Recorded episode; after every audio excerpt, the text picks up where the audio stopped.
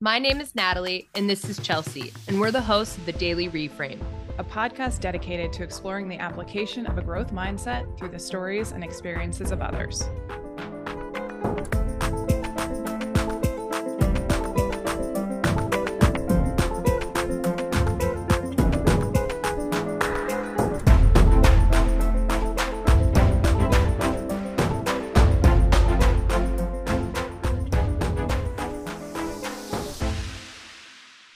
Back. Yes, we are.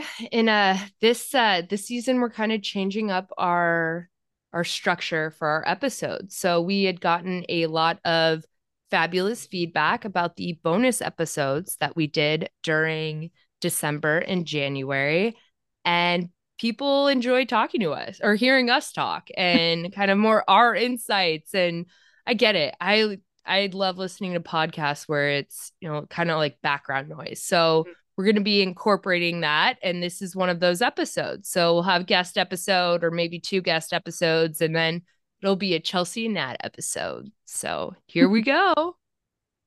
Um, yeah, it's so nice to hear that people want to hear us. It's fun. I know. It's I fun. know. Well, can you imagine? please, less of you. Yeah, we'd like more guests, please. Yeah, just could. less that would that would you know but hey i would appreciate the honest feedback regardless. Uh, but it was delightful to hear that because i really loved those episodes too. Yeah they were um, fun they were fun to make.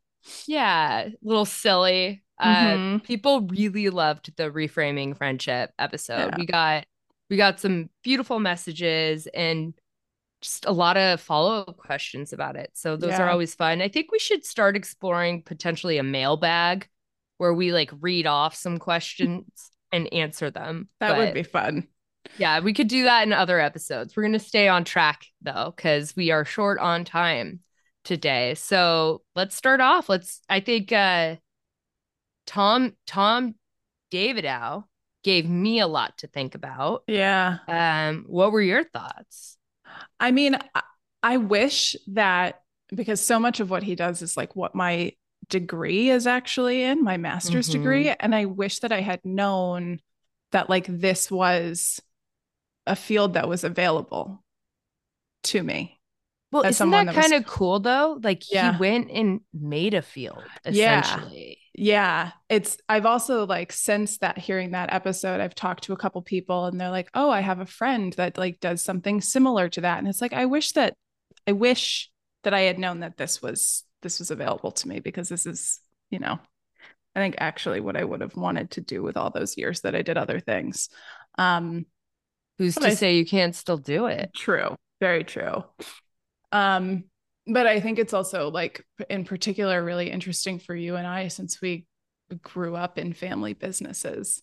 Um, mm-hmm. Um, and it's, you know, it's a very challenging dynamic to have because you never the business comes home with you comes home with your parents yeah. it comes home yeah. with you. Like it is it is like another um family member. Right? Or if not like the blueprint of the family yeah. or, you know and it almost it impacts structure the relationships how people interact and i i get it. And it it for me after listening to tom i had a lot more clarity on kind of why my dad like is the way mm. he is. You yeah. know, he I've talked about it, you know, a couple times, but he's a self-made businessman. He grew up in the Detroit ghetto. He came from very very little. You know, his parents were Slovak immigrants. Uh they didn't speak English. He put himself through school. He was in the Navy. Um I mean, impressive in all ways. But you know, there was that entrepreneurial spirit, like that.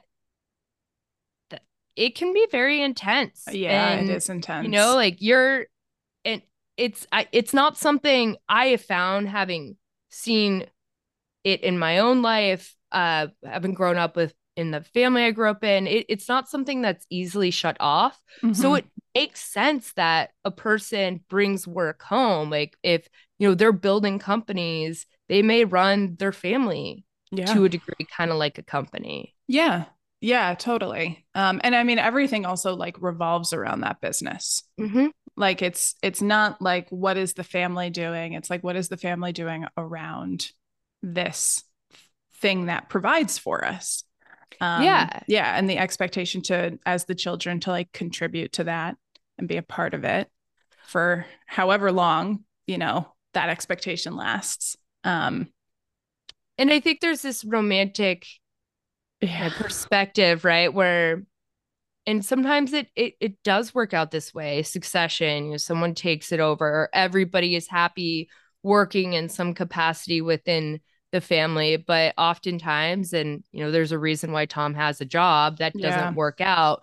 You know, for me, I my dad, he grew up and found himself in sales after the Navy, and then that was auto sales and he was a general manager and he worked his way up and he had an opportunity to move to Colorado and back then like you could hustle to get a loan. Yeah. You know, like they weren't I don't know. I still don't know how he did it, but when I think about the little that he had and what he was able to create just on sheer work ethic and energy and just I mean the man ran bells like yeah. day in day out. He he anyone who likes to golf, that's great. But in uh, my house growing up, like that just wasn't a thing. No, like we we joined a country club when we were my parents joined a country club when I was very younger, only so we could go to a pool. Because in Colorado, it's not like country clubs weren't like they are out on the East Coast or in right. California. It was a very different thing. It was like a pool, yeah. first and foremost. Like we, and then we are like, we don't golf. Why are we doing this?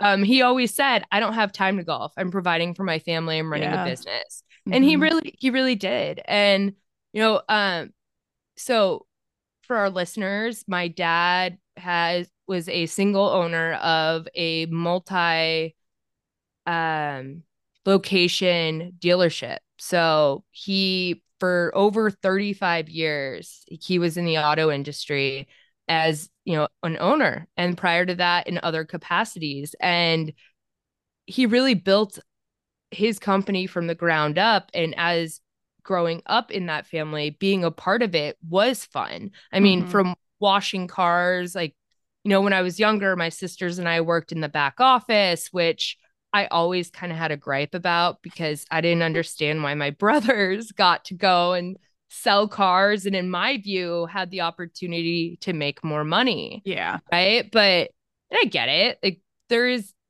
there is a stereotype of like sleazy car salesmen for a reason. They definitely exist. But that was not the experience that my dad was going to deliver to mm-hmm. any customer and which is really why he was so successful yeah before he sold his business and retired um but it it it was a lot of work and it was complicated and i will say this i've i've had a lot of tough bosses i've had good bosses and i have bad bosses but mm-hmm. there was no nepotism I didn't get to benefit from nepotism. Like yeah. I, he was harder on me when I worked for him than I think any other employee. Yeah. And it's because he feared the perception of nepotism. Sure. You know, I remember I put in for a day off once and it was during the summer. I'd come back from school uh and I was just selling cars, right? And oh, by the way, I had to fight for that right to sell cars. I had previously been working at the body shop slinging body butters, you know, like it was like a step up from Bath and Body Works. And I was just crushing the sales goals. The whole store, I was doing it on my own, like mm. on my own. I knew I, I needed to be in sales, but I wasn't being paid a commission. Right. So, I mean, the amount I had to grovel and beg to get on that sales floor. My dad was like, fine. But Natalie, I, I can't protect you if something happens out in one of those cars during a test drive. Because the reality is there are weirdos. Yeah. Weirdos exist everywhere. And if you're in a car alone as a woman, something could happen. Yeah. Um, but once I hit that floor, it was like it was like I found a part of myself. I know. I know. You, but you are your father's daughter. I I just it really was like everything. There is in my opinion there other there's no better high than selling a vehicle. And then when that customer comes back a year later, 2 years later because they had such a good experience, Mm. like you're a part of their family. I'd Yeah. get Christmas cards for my customers. I Oh, loved it. I loved it. But it was there was a standard. And my dad, he had a high standard and that wasn't just at work, that was at home too, right? Like Mhm. from the way you're going to dress, the way you're interacting with people. Excellent. It's like I don't care if, how many cars you sold today. What are you doing tomorrow? What how many meetings do you have lined up? Or you know like like I said, I took I wanted to take one day off during the summer to go to the Telluride Music Festival.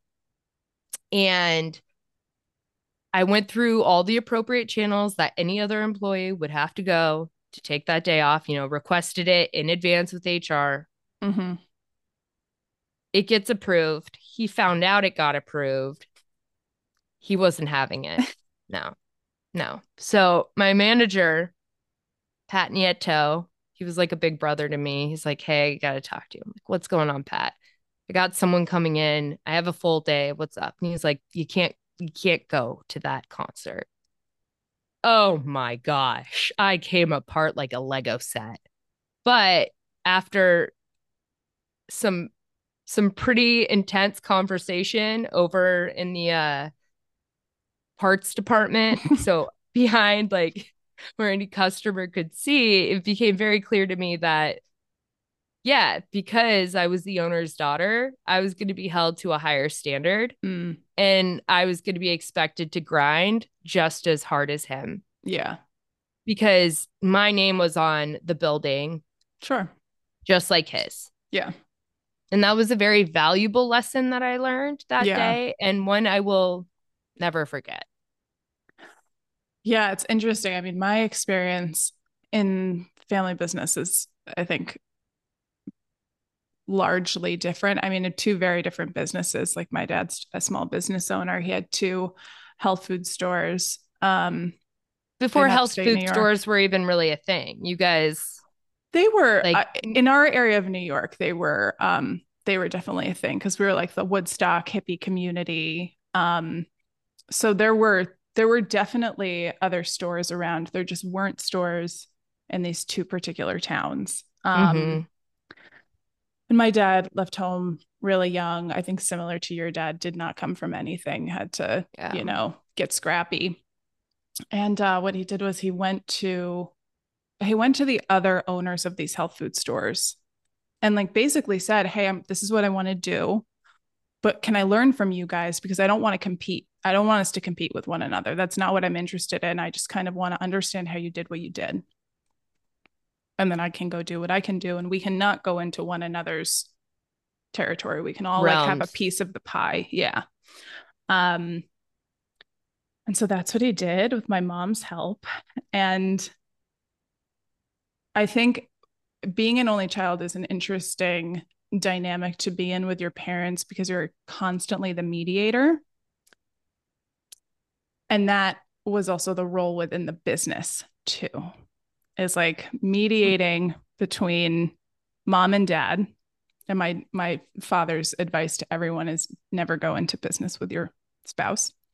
Um he's like you have to be able to come home and vent about work that they are not involved with. Mm.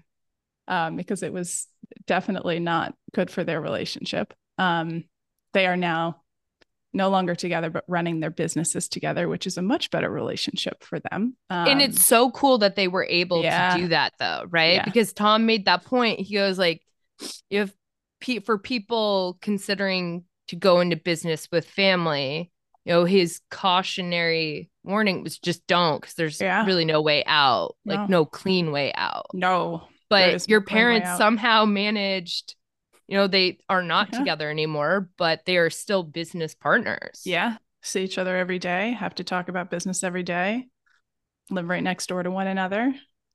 God bless them. Um, but I I found um it was definitely a little bit easier for me to request a day off than it was for you to request a day off.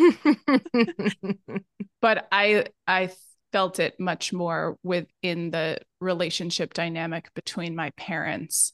Um, and I'm sure you did too. I'm sure that you felt that at home between your mom and your dad potentially.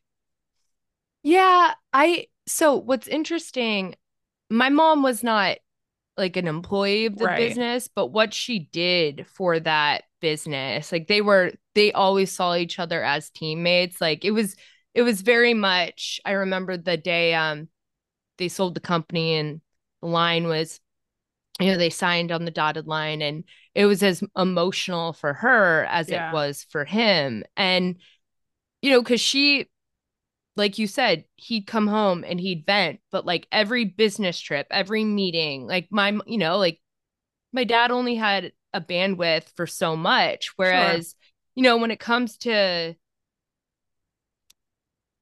how do i say this you're out so in the auto industry, they used to do, and may, I think maybe they still do, they're called 20 group meetings. Now imagine, like you said, you don't want to be competing directly with the people in your own area, right? Yeah. So these big auto manufacturers, what they would do is they organize meetings. Maybe it's in a different state every year, and you're meeting with dealers in that are of, you know, roughly the same size, same brand, and the idea is you're learning from each other, but you're not directly competing. And obviously, things have changed a lot in the auto industry. Anyone who is buying a car now and had bought one 10, 15, 20 years ago knows that it's a different animal. So I yeah. I can't tell you if this is still the process or if this exists, but it was very cool because you were able to learn from each other. Mm. And also, you know, these manufacturers like it would be you know GMC or Chevrolet or whatever, they would your family could come, right? Yeah. And if you're in the auto industry, very few states you know at, at at the time one of the reasons why my dad wanted to be in colorado is because you couldn't sell cars on sunday so that was mm-hmm. one day he knew he had with his family oh um, wow. um it's a yeah it's a hard industry to be in because it is so time consuming and he has always been a family man and being able to take your kids on a business trip was very cool, right? So, how do I say this? My mom, like, maybe she wasn't at the dealership every day, but she was hustling and yeah. networking and meeting and like such a vibrant partner part of that partnership. Right. Um, you know, she would be on a plane. I think one of their best sales manager, her name was Corinne.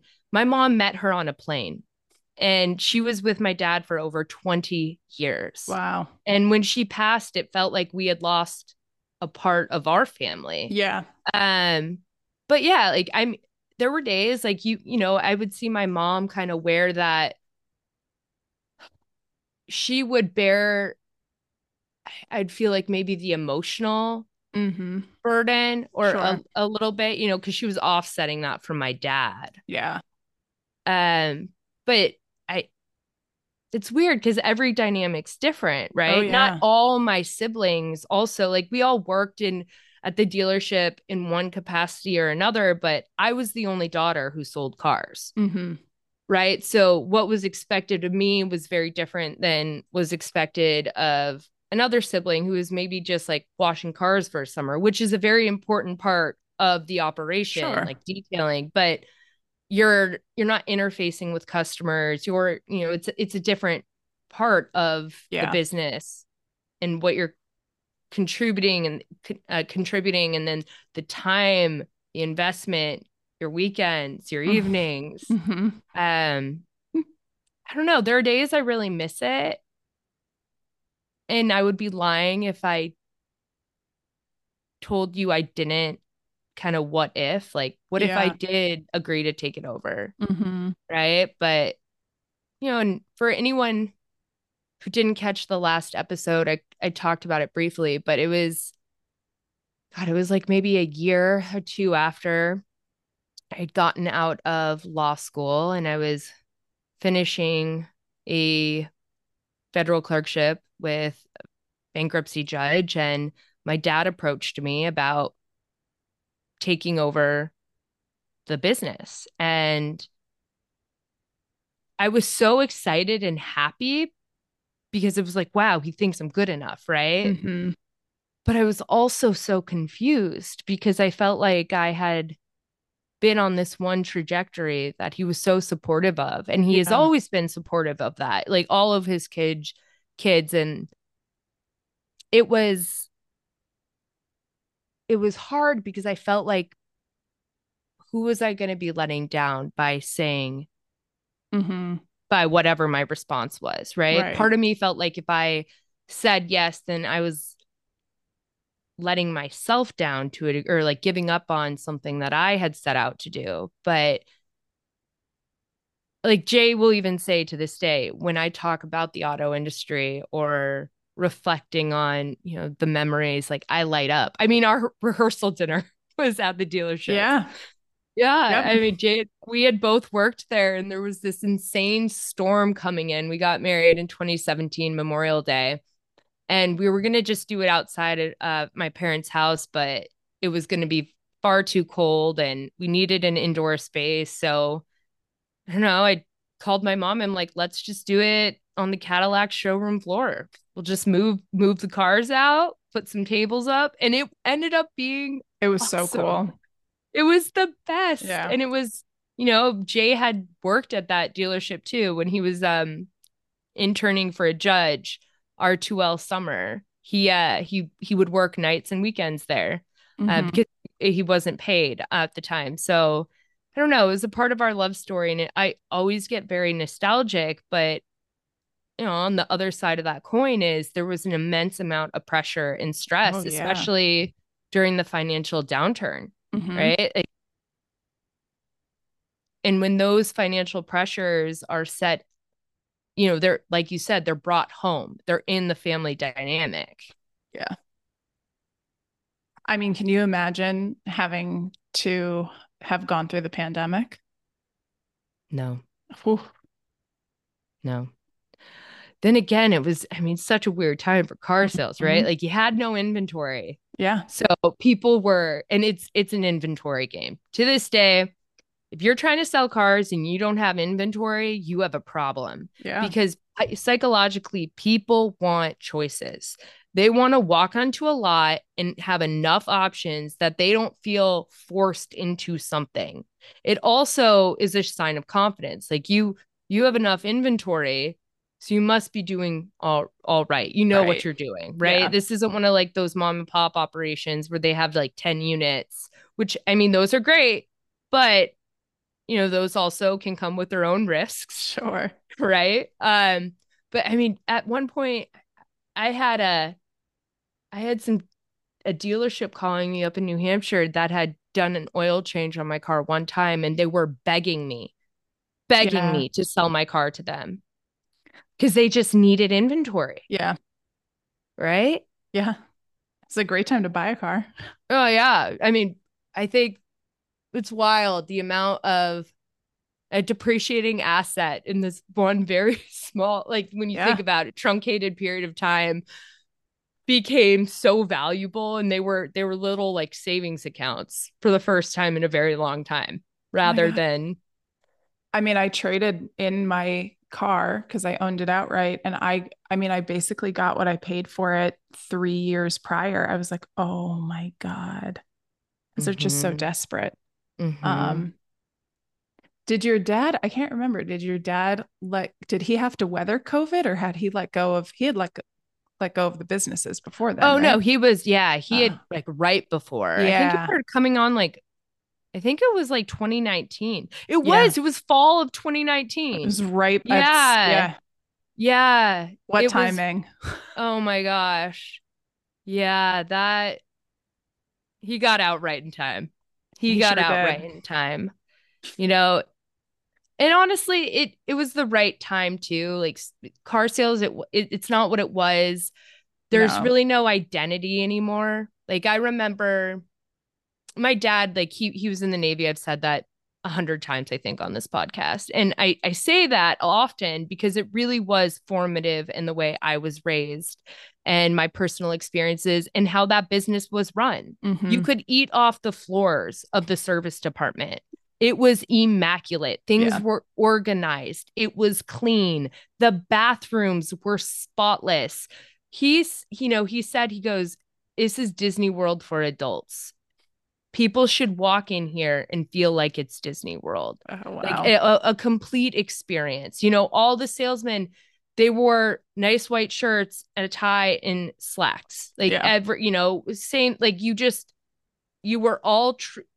It, it, it was a great experience. It was yeah. a great time working there. I, I learned a lot about self presentation, um, relationships, communication, but you know, you you also kind of see the difference when I think about what at that time dealers, especially you know, people should know this. the majority of dealerships, like bigger dealerships in this country, are not single owner ran anymore. They're owned by auto groups or venture capital firms. Yeah.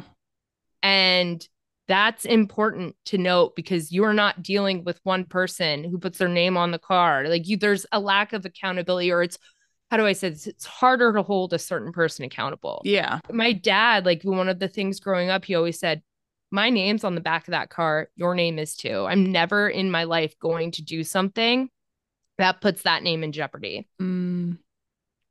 That's also a pretty like heavy thing to bear as a kid.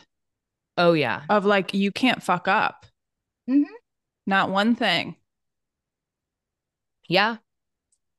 And I I mean I would see him, you know, he comes he'd come home nine, 10 o'clock at night. Yeah. You know, he wasn't leaving.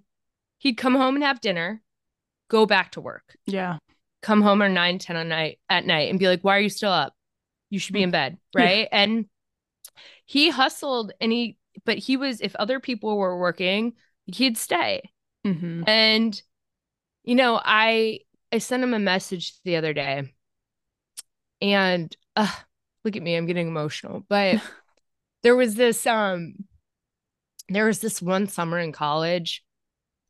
I got to hang out with him every single day, and yeah.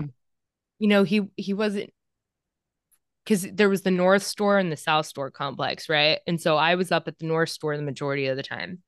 And it was so fun. Like yeah. I got it. I'd be running around and then I'd see him at we call it the tower. It was the area where all the managers would be writing deals. Mm-hmm. Um and he'd he'd wave to me or I'd go up there and he'd like talk to me about something. I'm like, okay, we ran into the issue this issue and you know, he would help me look at the deal in a different way. He's like, right now, you're like, don't focus on the car. What is their need? What mm. what does your client need? What is the problem that they're trying to fix?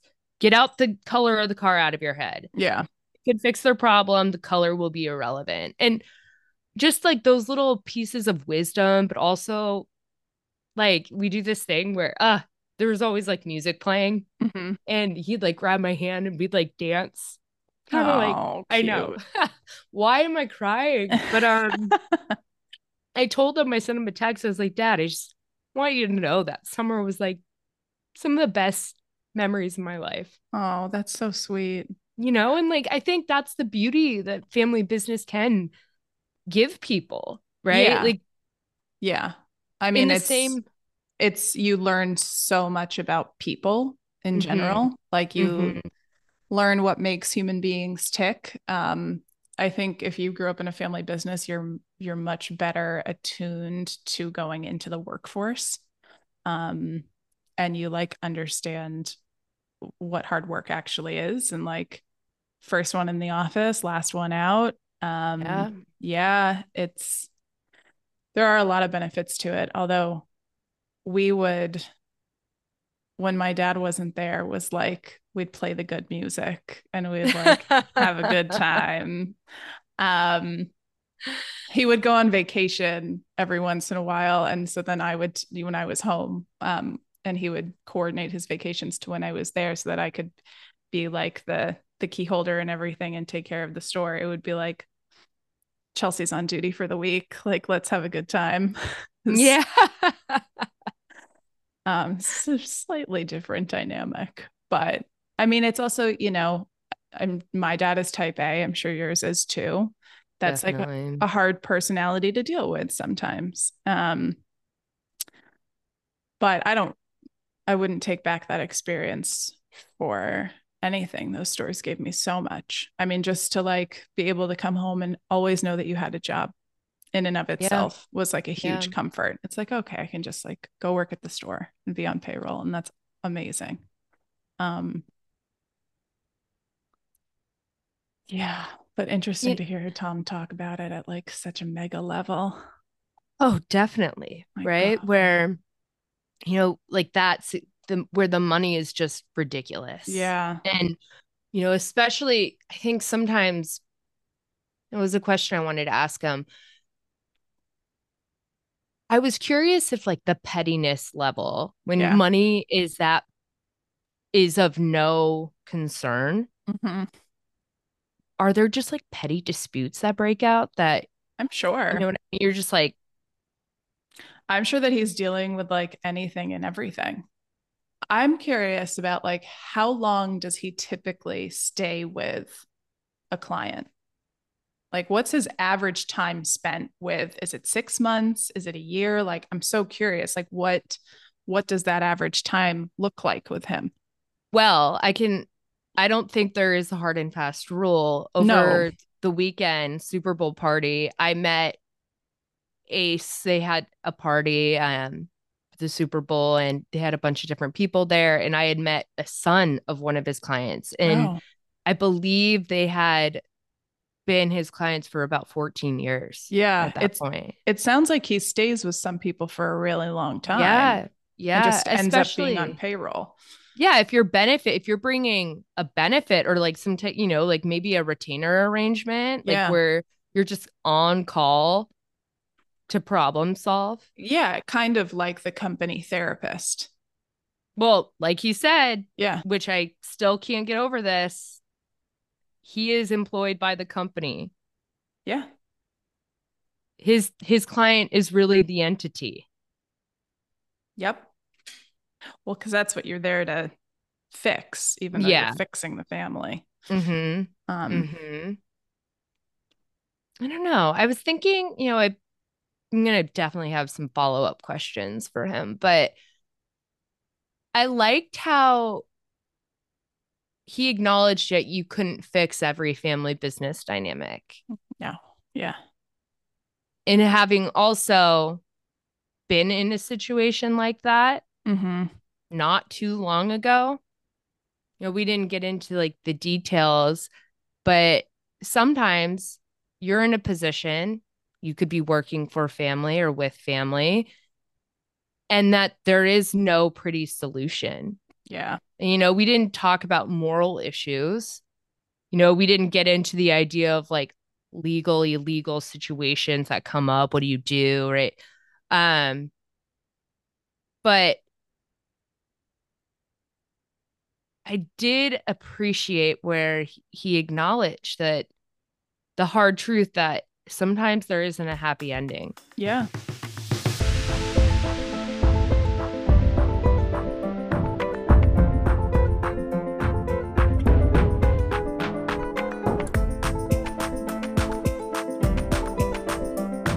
Looking for more daily reframe inspiration? Then follow us on socials by searching at the underscore daily underscore reframe or check out our website at www.thedailyreframe.com.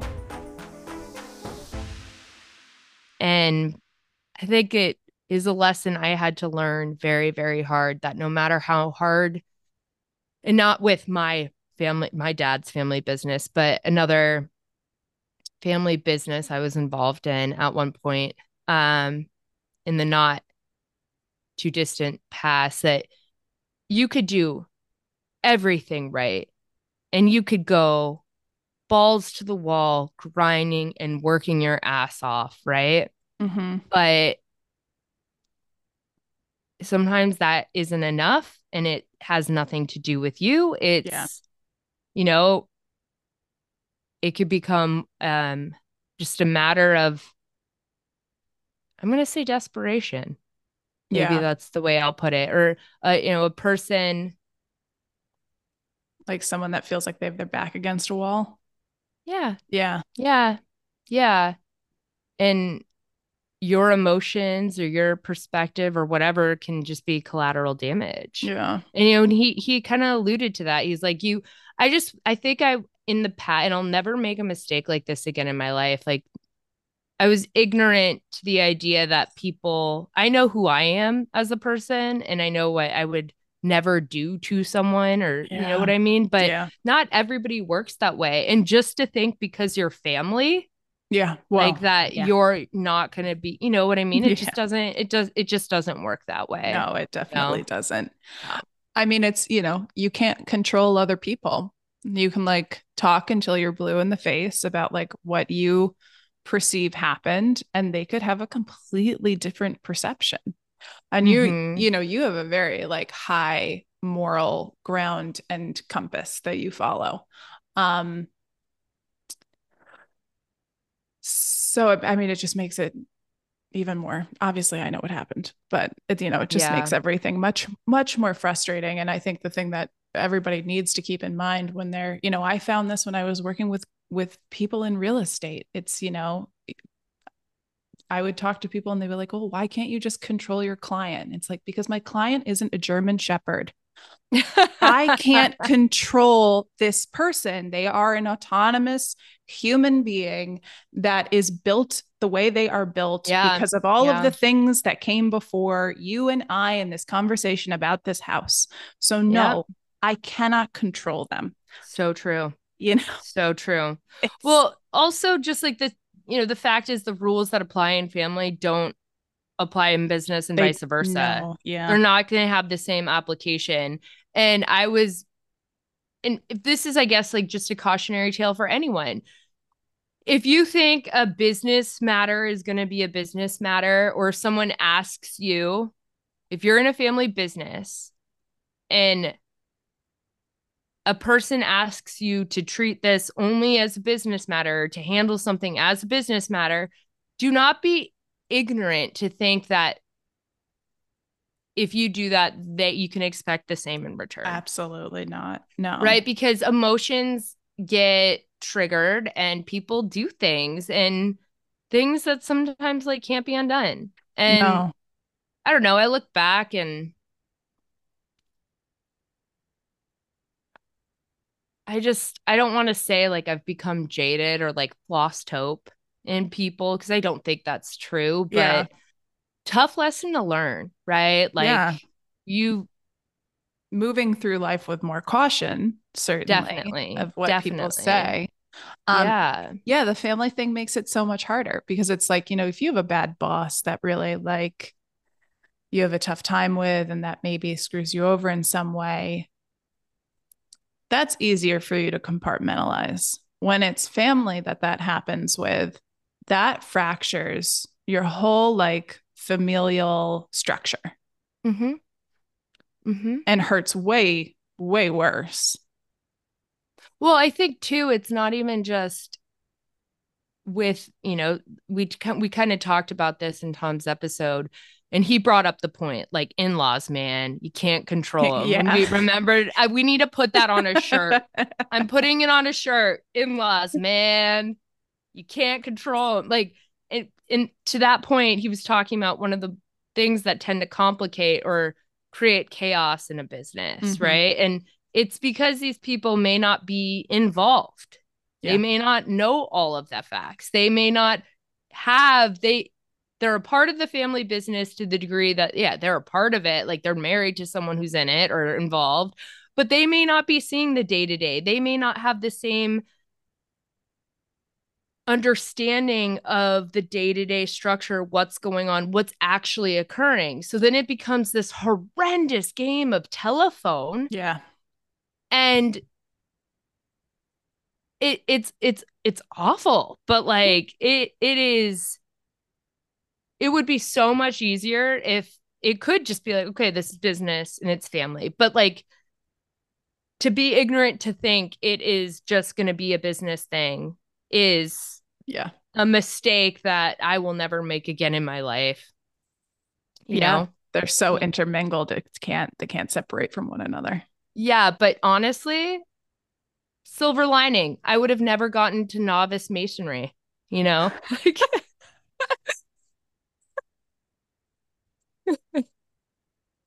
you would have never learned no. how to put down those pavers. Yep. Yeah, it's incredible when you're when your life gets rocked and your whole identity, you sit back and you start like rethinking like self-worth and yeah, just questioning humanity cuz like family has let you down. Mm-hmm. Um what you can do and how you could surprise yourself. Novice masonry. If anyone's ever trying to work through something, go lay a path. Lay a path. Like it will, it'll change your life. And every time you walk on it, you are going to feel so damn proud of yourself. Life changing. Yeah. Having to do like heavy self reflection really has like brought some skills into my life. It's so, mm-hmm. we just like reach for something to distract and make us feel like I can do something. Look what I did. Yeah. Feels yeah. so satisfying. Right? Mm-hmm. Like I think that's another DIY during the pandemic.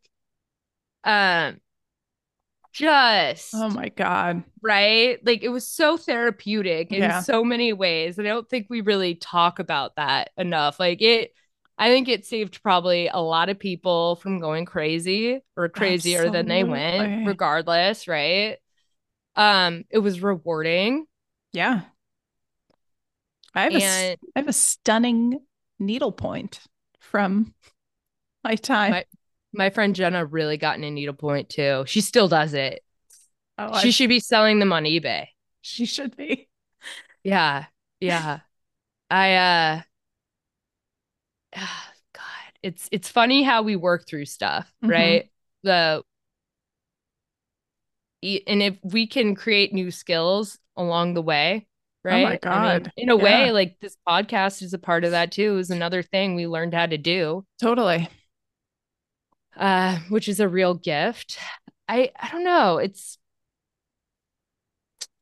I don't want to be that person that says family and business can't work because I don't think that is the case. But well, I think it's what Tom said is that everyone has to be willing to like come to the table and accept mm. the challenge to look at themselves. Yeah yeah. honestly and objectively and if you if not everyone is willing to do that you actually can't have a solution yep if people won't come to the table there's yeah. no solution i did yeah. like the one thing he said he goes i he was talking about reframing um the experience or you know like how do you move past a situation that seems unsolvable and you know assuming everybody's willing to come to the table it isn't about right or wrong or forgiveness. It's about a commitment to go forward. Mm-hmm. and being able to actually go forward. Yeah. And to that point he said something that has stuck with me that i have been meditating on. Yeah. He goes I don't want to I don't want to mess up the quote. Um because it's such a good quote and this is also probably going to go out in a reel later this week. Um concentrate on trying to understand before you concentrate on being understood. Yeah. When you do that, the when you do the former, you have a much better chance at the latter. Yeah. And I thought that was so apt. Mm-hmm. Right? Because it could be very easy to go into a defensive posture. Yeah. And one of the things that has helped me reframe my experience, I've had good family business experiences and I've had bad family experiences, is that I truly believe, I don't think I'd like to believe and what in my personal situation I'm believing it isn't that the person was bad. It was that the person was desperate. Mm-hmm. And if you viewing their actions through that lens doesn't justify. Yeah. But I understand it more. Yeah. I think humanity has taught us a lot about desperation, mm-hmm. what that looks like. And it can be ugly. Yeah. And it could be reckless and it can produce so much collateral damage that like completely unintended. Mm-hmm. You know, and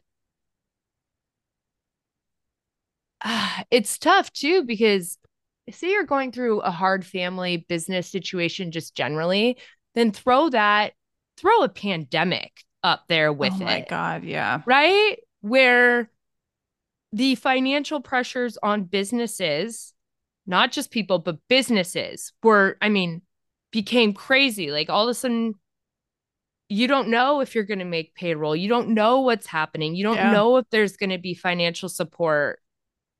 And I get that. I, yeah. I get that. It took me a long time to have that perspective because then there is that still human element where you're like, yeah, but if you're family, why would you want to? Mm-hmm. But it's people are going to rationalize their actions. Right. So I liked what Tom said. Like, if you're try to understand, but also like the the real solution, assuming everybody's willing to come to the table. Mm-hmm. And that's like that was one of his big tests, right? That he talked about. Like, yeah, are they going to come to the table? If you're not and you can't engage in the process, then I'm not your guy. Right. But assuming people are able to do that, then it isn't about litigating who was right and who was wrong. Exactly. It's about trying to salvage whatever mm-hmm. relationship or business can be salvaged. Or let's say the business isn't even salvageable, salvageable the the family. Mm-hmm.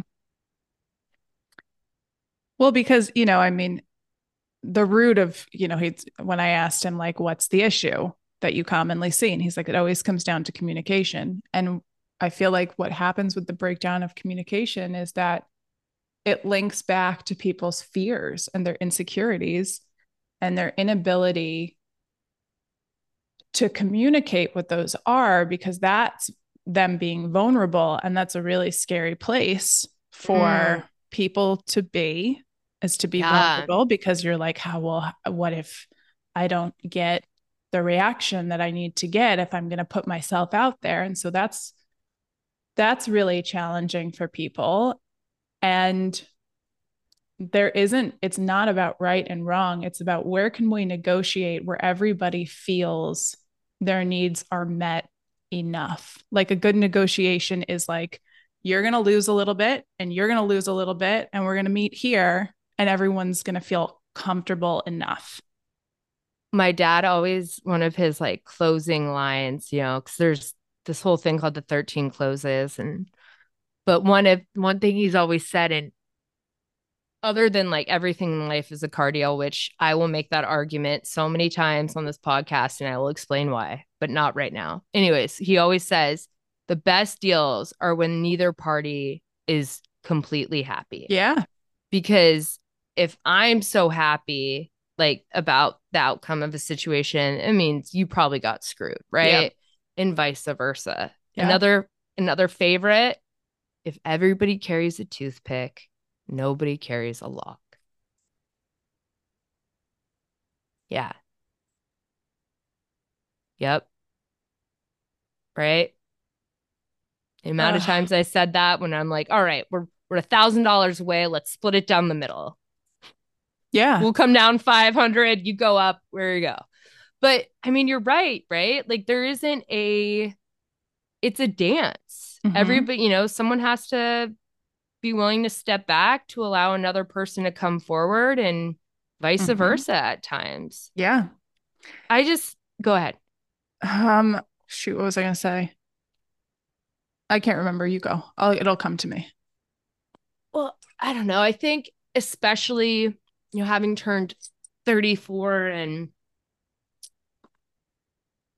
thinking about again what Tom said about you know it's not it's a business issue in the sense that the business is hiring him, but it's a family issue that he's addressing to fix a business, what mm-hmm. could be mm-hmm. an impact on a business. Yeah. Right. But even it seemed like that that statement was kind of applicable even if you're not in family business, oh, right? Oh, Oftentimes, yeah. like if you can fix a dynamic or at least, you know, figure out a way where people can be in the same room or just agree that they're not going to agree. Yeah. Then there's going to be harmony, mm-hmm. you know, whereas it, I don't know, just. That's just life advice. You know, that's like yeah. something that's applicable to any situation that you may find yourself in that's challenging. And I think like the main challenge of what Tom does is he's asking people to go to therapy. Mm-hmm. And mm-hmm. you know, he's asking like my my dad has said to me, I will never go to therapy. Like that is not something that I will do in this lifetime. Feels like the people that say that should be the ones going. They are the ones that need to do the work, but it's it's too much. There's too much in there that they are not ready to dig up and face. Right. And so mm-hmm. um, I can see that being a huge challenge for a lot of people that want to work with him because I think there is this whole culture of men and women, honestly, that grew up in a time where you don't talk about your problems, you just push through. Yeah. And that's really coming back to kind of like bite them in the ass. You're so right. And I think it gets worse the longer it goes on. Absolutely, right? it does. Yeah. You get more set in your ways as a person. You're more um you're you're less able to look at yourself. You're less willing to come to the table. You're less um, agreeable. You get really like hard on your ideas about things. Um, yep. So he's yep. asking a lot from people that have put themselves in that place of being very restricted and closed off, which is another reason why I just find what he does absolutely fascinating. And he's such a good person to do this yeah. with, mm-hmm. right? Mm-hmm. Like you you talk to him and you know he's listening, but at the same time, you could just tell there's so much happening behind those eyes. Yeah. Like he's breaking down things. He's you know what, what I also love? This is just a little kind of background on Tom. His I think the reason why I get on so well with him and his family, particularly his wife, Carol, who mm. I call my Jewish grandmother. The woman has shown up multiple times when I've been ill with mm. challah bread, which at one point I called challah bread, but she was like, honey, you're just, what are you doing? It's challah bread and chicken noodle soup. Um, but it's the, they truly, he always says, this family tom says this family is completely transparent. Like he he leads with that that fun- fundamental cornerstone. Mm-hmm. it's a it's a fundamental principle he's putting like transparency. Yeah. and you know i i've noticed having lived in various parts of the country social you know social structures the way social constructs excuse mm-hmm. me you know there's that idea of like keeping up with the joneses or yeah you know like not airing your dirty laundry but yeah. where someone sees it as oversharing or airing your dirty laundry someone else could see it as being authentic and transparent totally and i think one of the one of the things that he kind of touched on it's when you have this clash of personalities like especially with in-laws or different micro families that create the bigger family different personalities like that's also where tension can mm-hmm. come from. And like so you're an only child i'm one of six. Yeah. And while some of my siblings and i have a lot of common traits or personality quirks. Like we are all different and our families are very different. Yeah. Um and I'm not gonna lie, at times, like you put us all in a room together, it could go really, really well. Or it could be kind of chaotic. Right. Right. A lot of strong opinions. Uh, yeah. But I guess, I mean, that again is not unique to family. That's why there's so many viral memes, especially around the holidays, about, you know, family. or Like one yeah. of my favorite is like the one where it looks like people are giving a PowerPoint and they're like, all right, guys, uh topics we aren't talking about. Yep. it's like just learning to get along mm-hmm. and kind of accepting no one's going to be right. No one's going to see you as right. We're just all agreeing to like move forward or make this thing called family work because yeah. for the sake of family. Yeah. For the sake, a way, for the yeah. sake of family taking people for who they are and not trying to make them something that they're not. Yeah. Yeah. Just because you appreciate that. Related does not mean you are similar. Oh, so true. Yeah. So, so, so true. Um, yeah, I don't know. It'll be interesting.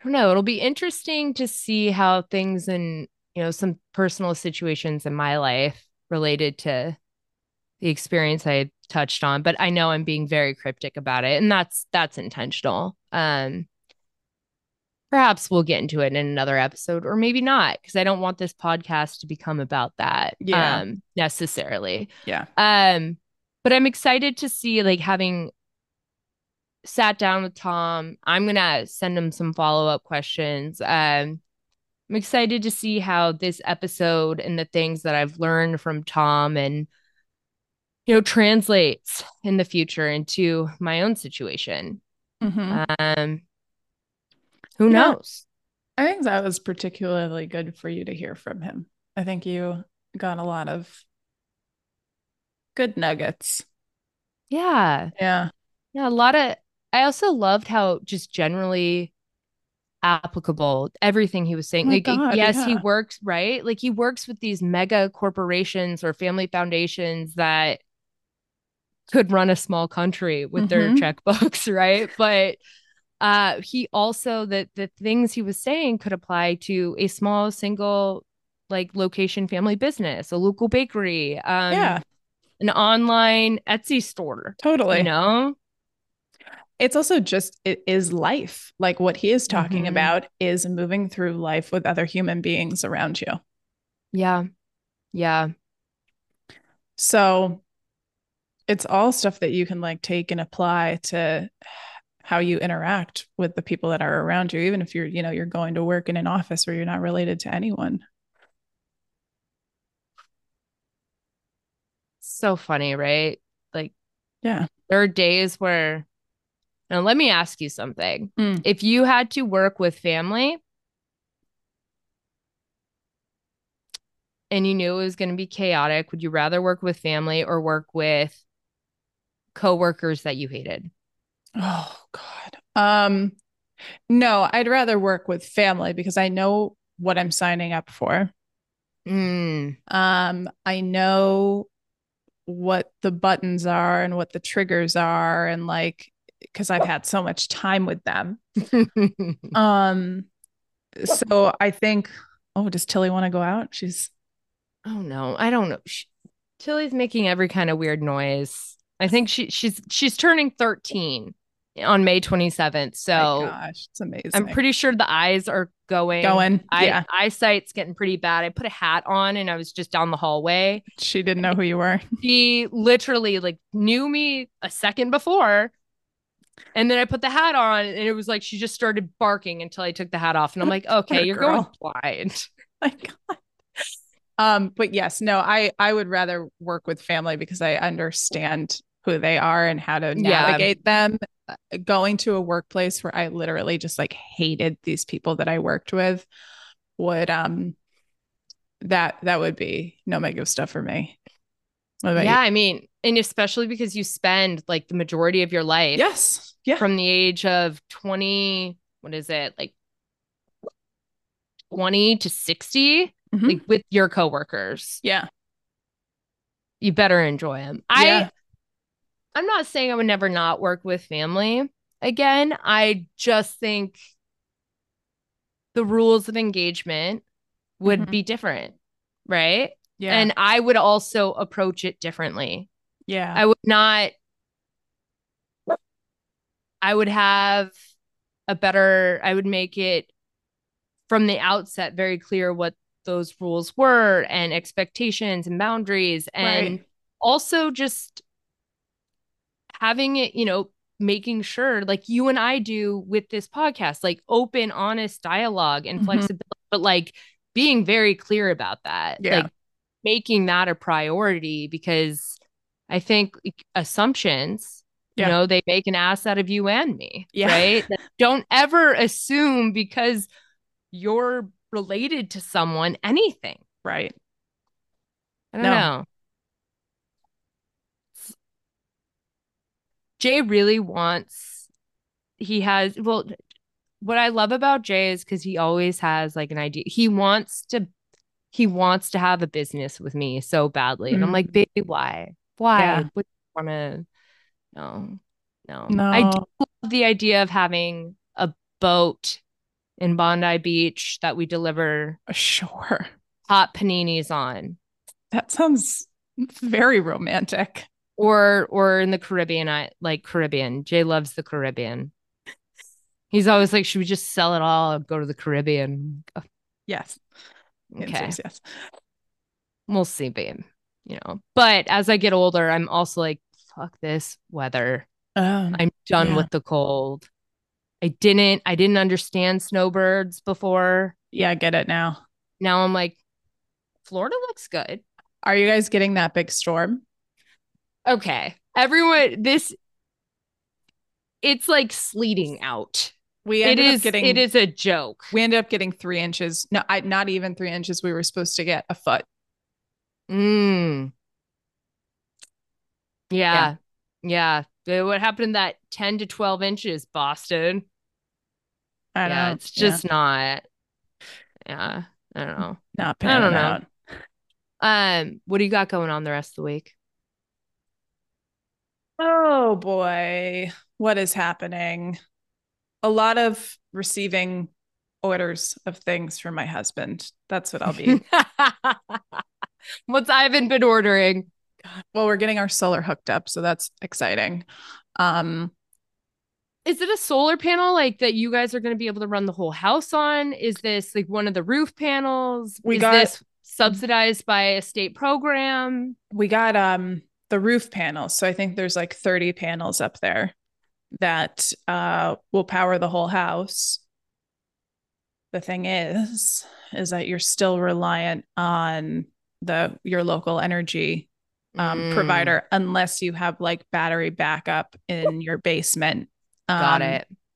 So we are still reliant on the grid technically.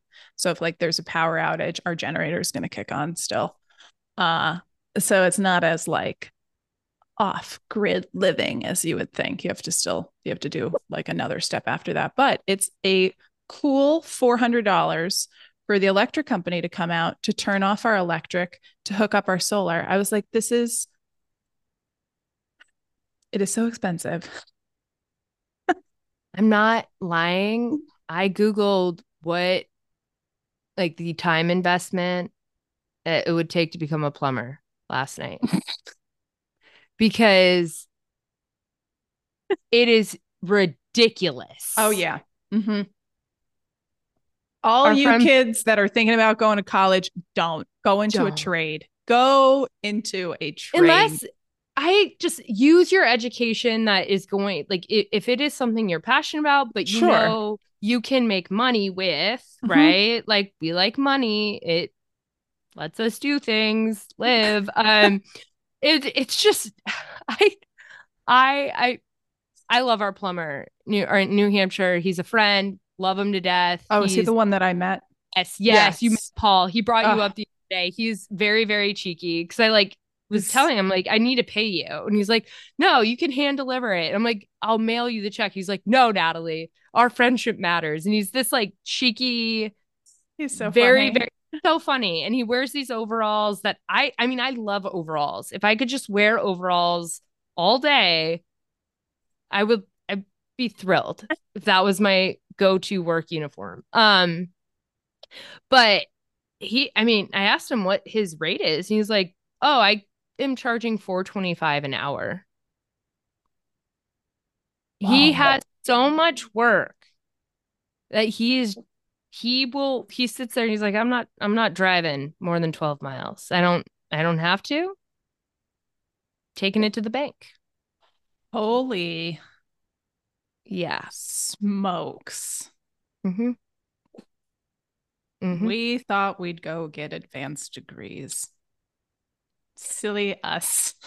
You know, I love that I can write legal contracts. I love what I do because I think for me, it's Yeah. the transfer transferable skills. And Yes, yes, no yes. matter what business I go into or end up doing, whatever my second act, third act, whatever it is in life, I have the ability Mhm. to do a lot of the setup and the work that other people may not have. Yeah. However, however, I don't think AI is going to be able to plumb a house, whereas I'm pretty sure AI is going to be able to do what attorneys and accountants do in the next three years. Yeah.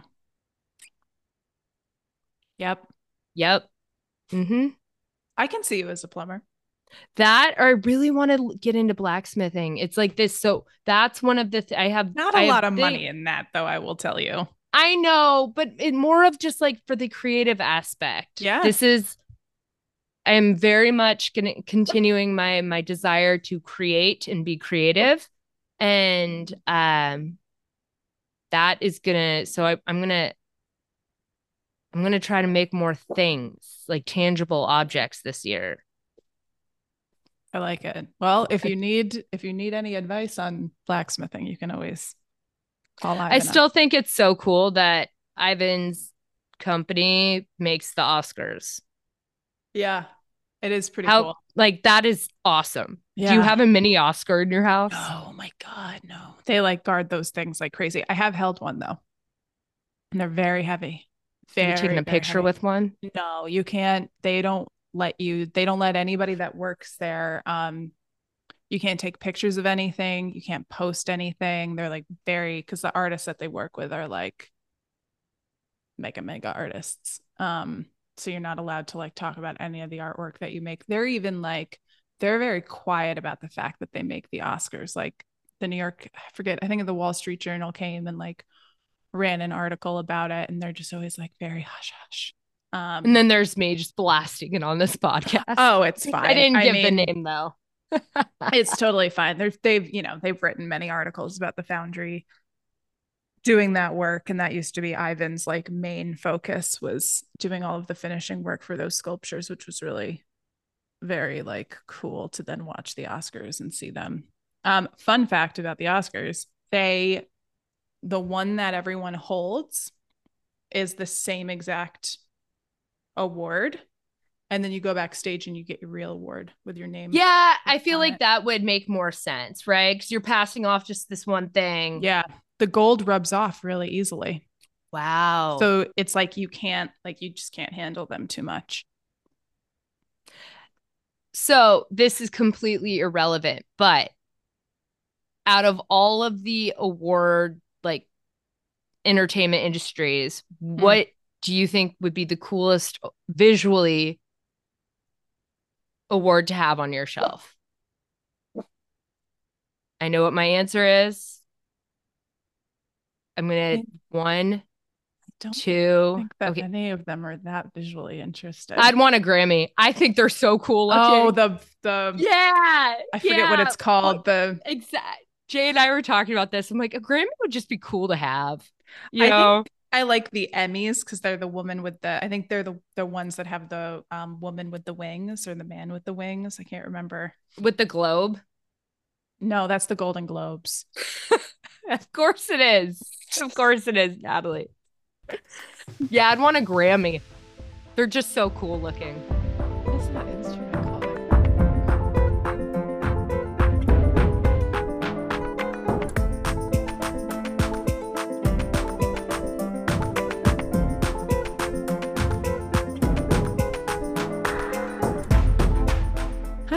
Chelsea here. We will be back next Friday with a brand new episode for you all. And if you do have questions for us or our guests, please feel free to send them to the Daily Reframe Podcast at gmail.com. We'll catch you in the next one. And as always, have the best weekend, everyone.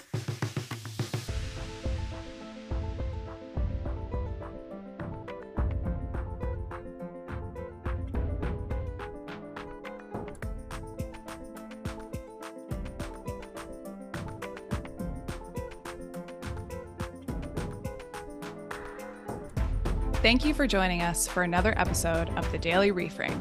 We hope you gained a fresh perspective on how to approach life's challenges with a renewed mindset. Remember, every obstacle presents an opportunity for growth, and every setback can be a stepping stone towards success. Like what you heard today? Then follow and like the Daily Reframe podcast on Spotify or wherever you get your podcasts. Check out our website at www.thedailyreframe.com. And for more content than fuels you, get social with us on IG, TikTok, Threads, and all those other fine places by searching at the underscore daily underscore reframe. And if you want to dive even deeper into the topics we've covered, be sure to check out the episode show notes, where we expand on key takeaways and share additional resources for personal growth, transformation, and guest bios. And remember, we love hearing from you and about your own reframe stories. Until next time, keep seeking new angles, embracing change, and reframing your mindset to create the life you want and deserve. The Daily Reframe podcast and content posted by, created, and or distributed by the Daily Reframe is presented solely for general informational, educational, and entertainment purposes. The use of information on the Daily Reframe podcast and the Daily Reframe, including information found on or distributed through its Instagram, TikTok, and website, or materials linked from the podcast, Instagram, TikTok, or website, is at the user's own risk. It is not intended as a substitute for the advice of a physician, professional coach, psychotherapist, or other qualified professional, diagnosis, or treatment. Users should not disregard or delay in obtaining medical advice for any medical or mental health condition they may have and should seek the assistance of a healthcare professional for any such conditions.